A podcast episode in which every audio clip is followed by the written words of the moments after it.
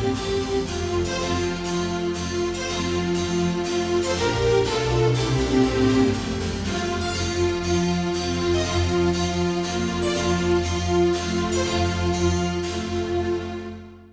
学講座1万9002回でございます。全国の医師の皆様毎週火曜日のこの時間は日本医師会の企画で医学講座をお送りしています。今日は国産の新型コロナウイルスワクチンについて東京大学医科学研究所感染免疫部門ワクチン科学分野教授石井健さんにお話しいただきます。2020年初頭より発生した新型コロナウイルスによるパンデミックは世界を一変させ診断治療ワクチンの開発研究審査行政接種事業で起きた革命的な変化はもちろん社会全体の医療政治経済の混乱変革まで全世界の国民を巻き込んだ一大現象となりました感染者は数億人死者も500万人を超えてもまだ混乱は収まっているとは言えません。日本でも例外はなく、2020年のクルーズ船の騒ぎや、2021年感染が拡大している真っ最中に国を挙げたワクチン接種事業と、首都東京でオリンピックの開催が重なるなど、日本を未だかつてない混乱、危機に陥れました。2022年に入っても第6波と言われる大きな感染の増加に見舞われており、海外からの輸入ワクチンの3回目接種に関するニュースが毎日流されている状況はご存知の通りです。そのような状況の中、アメリカ、イギリス、中国、ロシアなど海外のワクチンがパンデミック発生からなんと1年以内に製造され、臨床試験を経て承認されました。日本でもファイザー社のワクチン、コミナティ緊急、コロナウイルス就職ウリジン RNA ワクチンが令和3年2月14日に薬事承認され、同じ17日から接種が開始されています。また、武田モデルナ社並びにアストラゼネカ社のワクチン、モデルナ緊中、パキス・ゼブリア緊中、それぞれ薬事承認がされています。パキズ・ゼブリアに関しては原則40歳以上の方となっています。したがってアストラゼネカ社のワクチンの接種を行う機会は限られており、通常は日本の皆様にはファイザー社、もしくはモデルナ社のワクチンを接種していただいているということになります。普段は10年以上かかるワクチン開発がなぜこれほど早くできたのか、またなぜ日本の国産ワクチンは出てこないのか、また国産のワクチンは今どのようなものが開発されていて、いつ臨床現場に届くのか、そういったことを今日は概説していきたいと思います。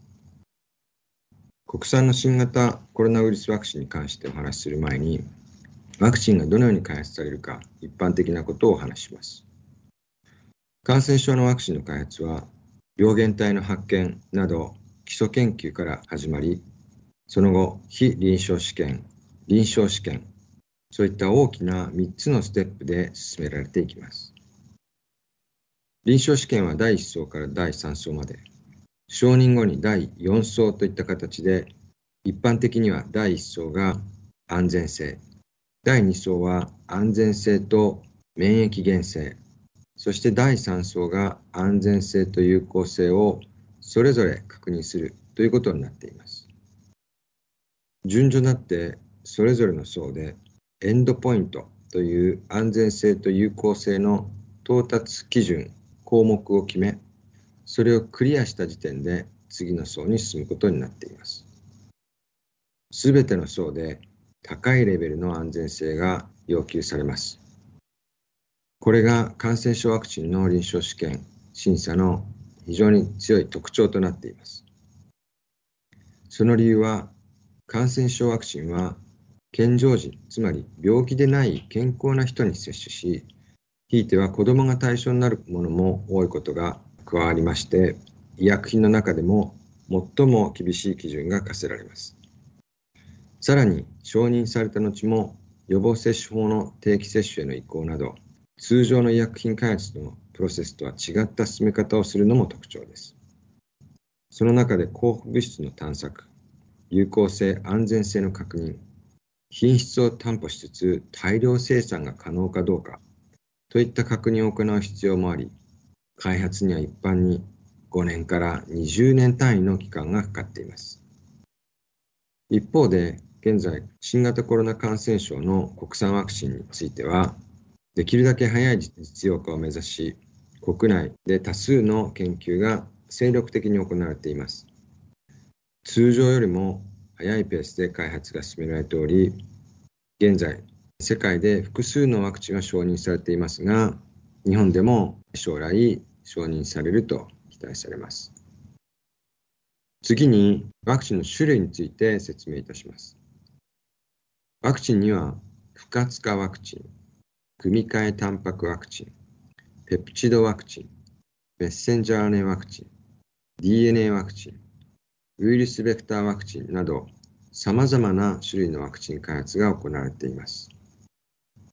組み換え、もしくは弱毒生ワクチンというものもございますが、今回、新型コロナウイルスでは非常に稀なものとなっています。不活化ワクチン、組み換えタンパクワクチン、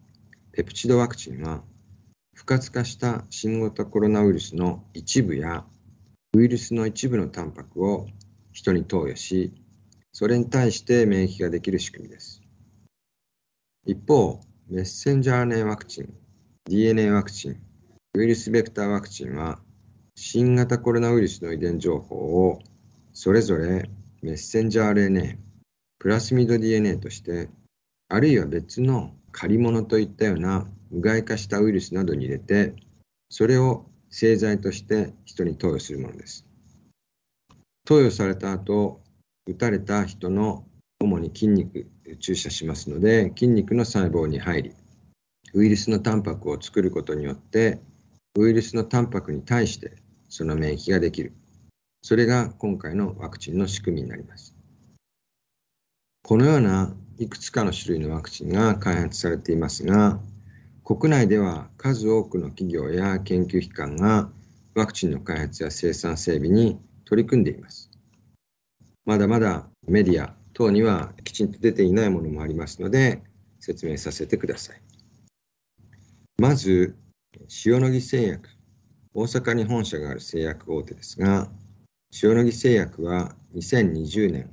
12月16日に214人を対象に、組み換えタンパク質ワクチンの臨床試験を始めました。その後、2021年8月からアジュバントを変更した新しい製剤を使って60人を対象に初期段階の臨床試験を行いました。安全性に大きな問題はなく、ウイルスの働きを抑える中和抗体、その値も上昇したということで、10月20日には国内でおよそ3000人を対象に大規模な臨床試験を始めています。また、最近になり、第3層の試験を海外も含めてですね、始めているというふうにお聞きしています。従いまして、2022年中の承認が期待されるのではないでしょうか。次に、第3共。製薬大手の第3共は2021年3月22日に初期段階の臨床試験を始めています。彼らが開発しているワクチンは国内で接種されているファイザーやモデルナのワクチンと同じく、ウイルスの遺伝情報を伝えるメッセンジャー RNA、すなわち mRNA を使うタイプで、独自のリピッドナノパーティクル、脂質ナノ粒子に組み込まれた製剤として臨床試験を続けています。まず、2021年3月に開始した142人を対象とした臨床試験で安全性や免疫の働きを確認できたということで、2021年10月に発表をしています。その後11月には改良した製剤を使って次の段階の臨床試験を行った上で2022年中の実用化を目指すとしています。ファイザーやモデルナなどワクチン接種が進む中、新しいワクチンの効果を臨床試験で評価するのがとても難しくなっています。そのため、各社ではすでに別のワクチンを接種した人と開発中のワクチンを接種した人で抗体の値などを比較して差がないことを確認する非劣勢試験という手法で最終段階の臨床試験を行う考えを示しています。3つ目のワクチンは KM バイオロジクス。熊本に本社があるワクチンメーカーの KM バイオロジクスは2021年3月22日、210人を対象に最初の臨床試験を始めました。彼らのワクチンはウイルスそのものを増やし、そして加工して毒性をなくした不活化ワクチンです。日本脳炎のワクチンと同じタイプで、初期の臨床試験の結果、一定の有効性安全性が確認できたとしていまして、2000人を対象にした次の段階の臨床試験を始めています。すでに既存のワクチンを2回接種した人に接種する追加接種、ブースター接種とも言いますが、そのような臨床試験を開始しており、その有効性安全性が確認できれば、2022年度中の実用化を目指すというふうにしています。4つ目のワクチンが大阪のバイオベンチャー企業アンジェスが開発しているワクチンです。報道でもお聞きになった方いらっしゃると思いますが、彼らが開発しているのが遺伝子ワクチンの一種の DNA ワクチンです。大腸菌から取ったプラスミド DNA に新型コロナウイルスのスパイク抗原をコード、つまり入れ込んだプラスミド DNA を体に投与して、できた抗原に対して抗体を体の中で作らせる仕組みです。2020年6月30日に、まあ、国産のワクチンとしては初めて臨床試験に入ったアンジェスさんですが、期待する効果が得られなかったとして、2021年8月からは薬の量を増やすなどして、改めて初期段階の臨床試験を進めています。5つ目の会社として VLP セラピューティクスジャパンを紹介します。アメリカ在住で日本人の中畑氏をトップとして創薬ベンチャーの VLP セラピューティクスジャパンは遺伝情報を伝えるメッセンジャー RNA が投与した後一定の期間だけ体内で増殖するという新しい仕組みを使った次世代 mRNA ワクチンを開発しています。レプリコンとも呼ばれるもので、少ない量でたくさんの人に早急にワクチンを作れるというような利点があります。2021年10月12日から45人を対象に最初の臨床試験を始めたと発表しています。彼らも2022年中の実用化を目指すとしています。加えて、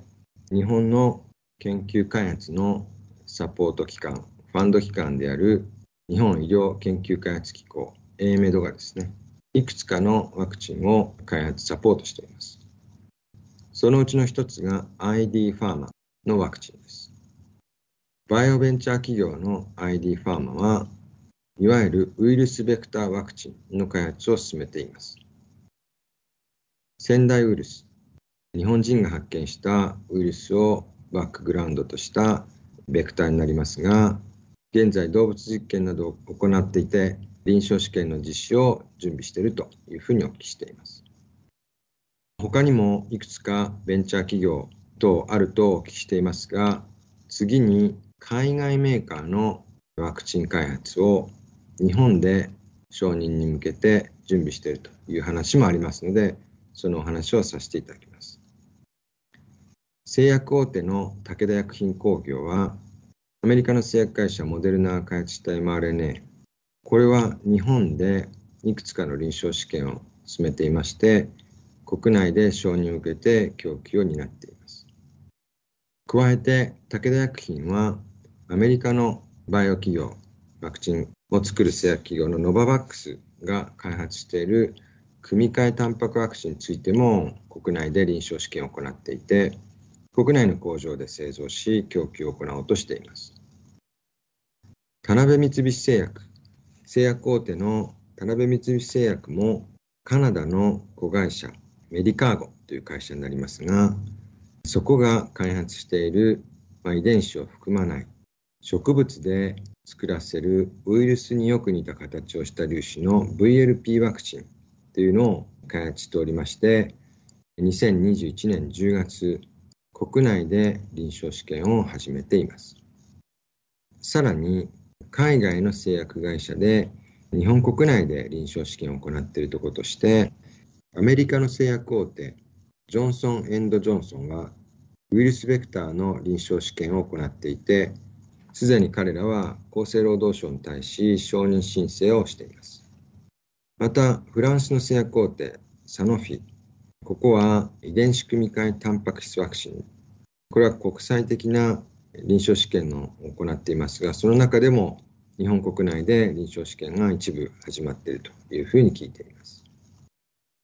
日本国内でこのようにワクチンの実用化を目指す臨床試験はたくさん進んでいますが、課題もあります。特に課題として挙げられているのが、欧米や南米と比べて現時点でありますが、感染者の数が少なく、臨床試験に参加した人が感染する可能性が低いということがございました。現在、オミクロン株の感染が増大していますので、このあたりのポイントは改善されるということも考えられます。一方で、すでに効果が高いワクチンの接種が進みまして、正確にワクチンの効果を確かめるのが難しいこと。また、有効なワクチンがある中で、新たに開発されるワクチンの利点を、つまり、それよりも優位であると、もしくは、非劣性と言いまして、それよりも悪くないということを示す必要があります。これは非常に最初にワクチンの開発をする企業の臨床試験に比べてやり方難しいですし、時間もかかりますし、お金もかかります。そのため、医薬品の審査を行う PMDA、医薬品医療機器総合機構の略ですが、ここがですね、最終段階の臨床試験では、すでに実用化されている同じタイプのワクチンと比べて、ウイルスの感染を防ぐ中和抗体の値が同等以上であれば、有効性を判断できるとする新しい考え方を公表しています。海外でも同様な考え方、もしくは審査の仕方で、数多くの企業や研究機関がワクチンの開発に取り組んでいますので、このあたり、海外との連携をですね、しっかりしていただいて、まあ、一方で、日本のワクチンが世界に輸出できる、そのような方向性を持って、しっかりした体制をですね、構築していただきたいというふうに考えています。今日は国産の新型コロナウイルスワクチンについて、東京大学医科学研究所感染免疫部門ワクチン科学分野教授石井健さんにお話しいただきました。